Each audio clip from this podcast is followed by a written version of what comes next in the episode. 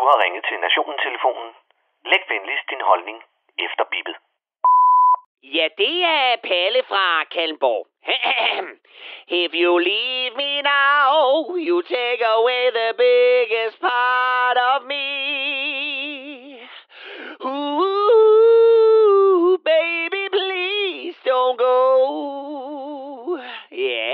Men så skulle du nok lige have fundet ud af, om du er jøde eller syvende dags adventist.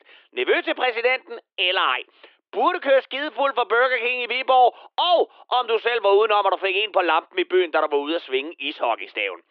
Kære Joshua Medina, Vasquez, Christus, Manson, Madonna, Momoa, Langstrømpe, Bond, Paddington, Poulsen, eller hvad du ellers har af nærtstående familierelaterede navne.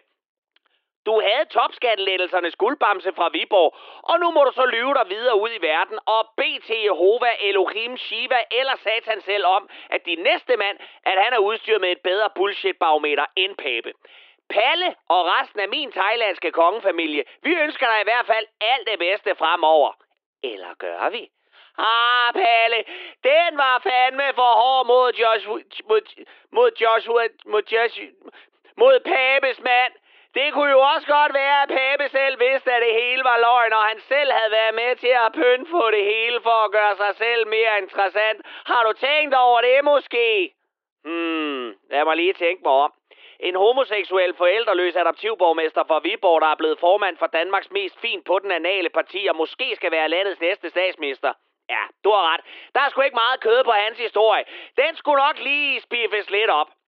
Eller også så faldt alle løgnene bare på plads efter dronningens bal i sidste uge, som jo var parets sidste officielle optræden sammen. Jeg tænker, at Pape ankom med en ung, sydamerikansk hottie, der kunne charmere bukserne af selv Jarl Cordova, og pludselig, da klokken slog midnat, stod med et græskar, et par fede mus, læset kjoler hvidt og en pensioneret speditør fra Nakskov med kælenavnet Kukuk Jannik.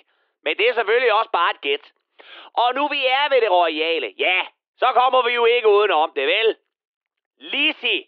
Lizzie blev pludselig revet fra det engelske folk i en alder af bare 96. Og nu ved jeg godt, du synes, at det nok er pænt gammelt, men når man ser på de andre reptilians i kolonimagtens Højmborg, som er blevet langt over 100 år, så er 96 faktisk kun lige omkring 65 år, målt i royale år. Så ja, det var pludseligt. Og britterne er i chok, men det kan selvfølgelig også være over, at de bader i menneskelort i havet, fryser ihjel til vinter og har valgt en osteentusiast til at lede landet.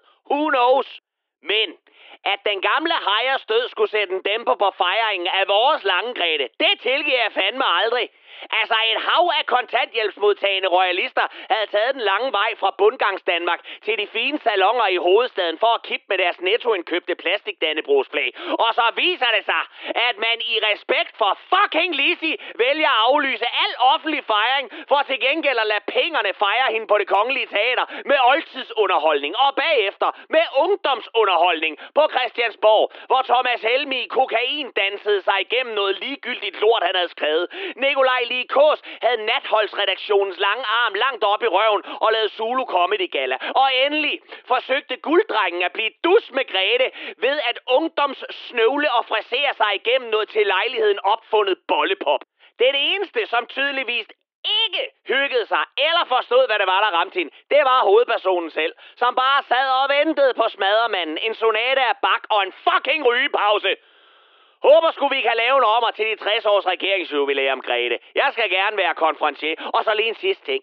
Torning, hun var nedringet, liderlig, stjal billedet, var det eneste lyspunkt på den aften, og så så hun bare pissehammerne lækker ud. Så hvad end det er, hun sprøjter i hovedet for tiden, så bliv ved, for det virker til at gøre hende mega glad. Og det, din udspillede røvrøjalist, det var Palle fra Kalmborg.